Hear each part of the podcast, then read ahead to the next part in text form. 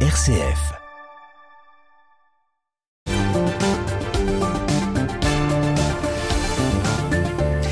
Et c'est Raphaël Delacroix qui nous a rejoint. Bonsoir Raphaël. Bonsoir Thomas. Alors euh, ce soir, Raphaël, une carte blanche plutôt géopolitique, on va dire, après la tournée de Vladimir Zelensky euh, pour euh, réclamer plus de munitions, d'armes, et notamment des avions.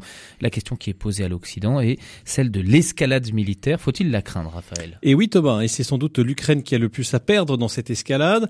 Il serait intéressant que l'on s'intéresse à la parole de l'Église sur ce sujet. Le cardinal Pietro Parolin, chef de la diplomatie vaticane, a lancé à rebours du discours des forces de l'OTAN, un appel à la désescalade militaire et réclame un cessez-le-feu, une position que l'Occident a rapidement abandonnée au profit d'une fuite en avant toujours plus armée dans le but de faire plier Poutine. Mais n'est-ce pas ce qu'il faut souhaiter la défaite de la Russie?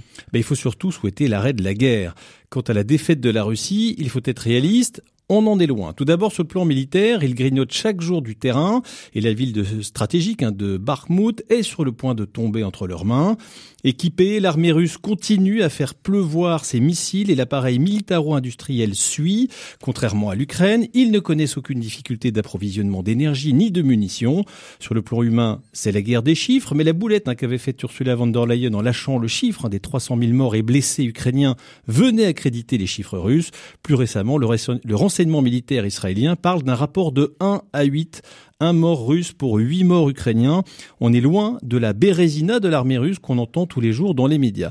Quant à la situation économique, les chiffres publiés par le FMI en ce début d'année manifestent l'échec de la politique des sanctions et le repli souhaité hein, de l'économie russe n'a pas eu lieu comme espéré.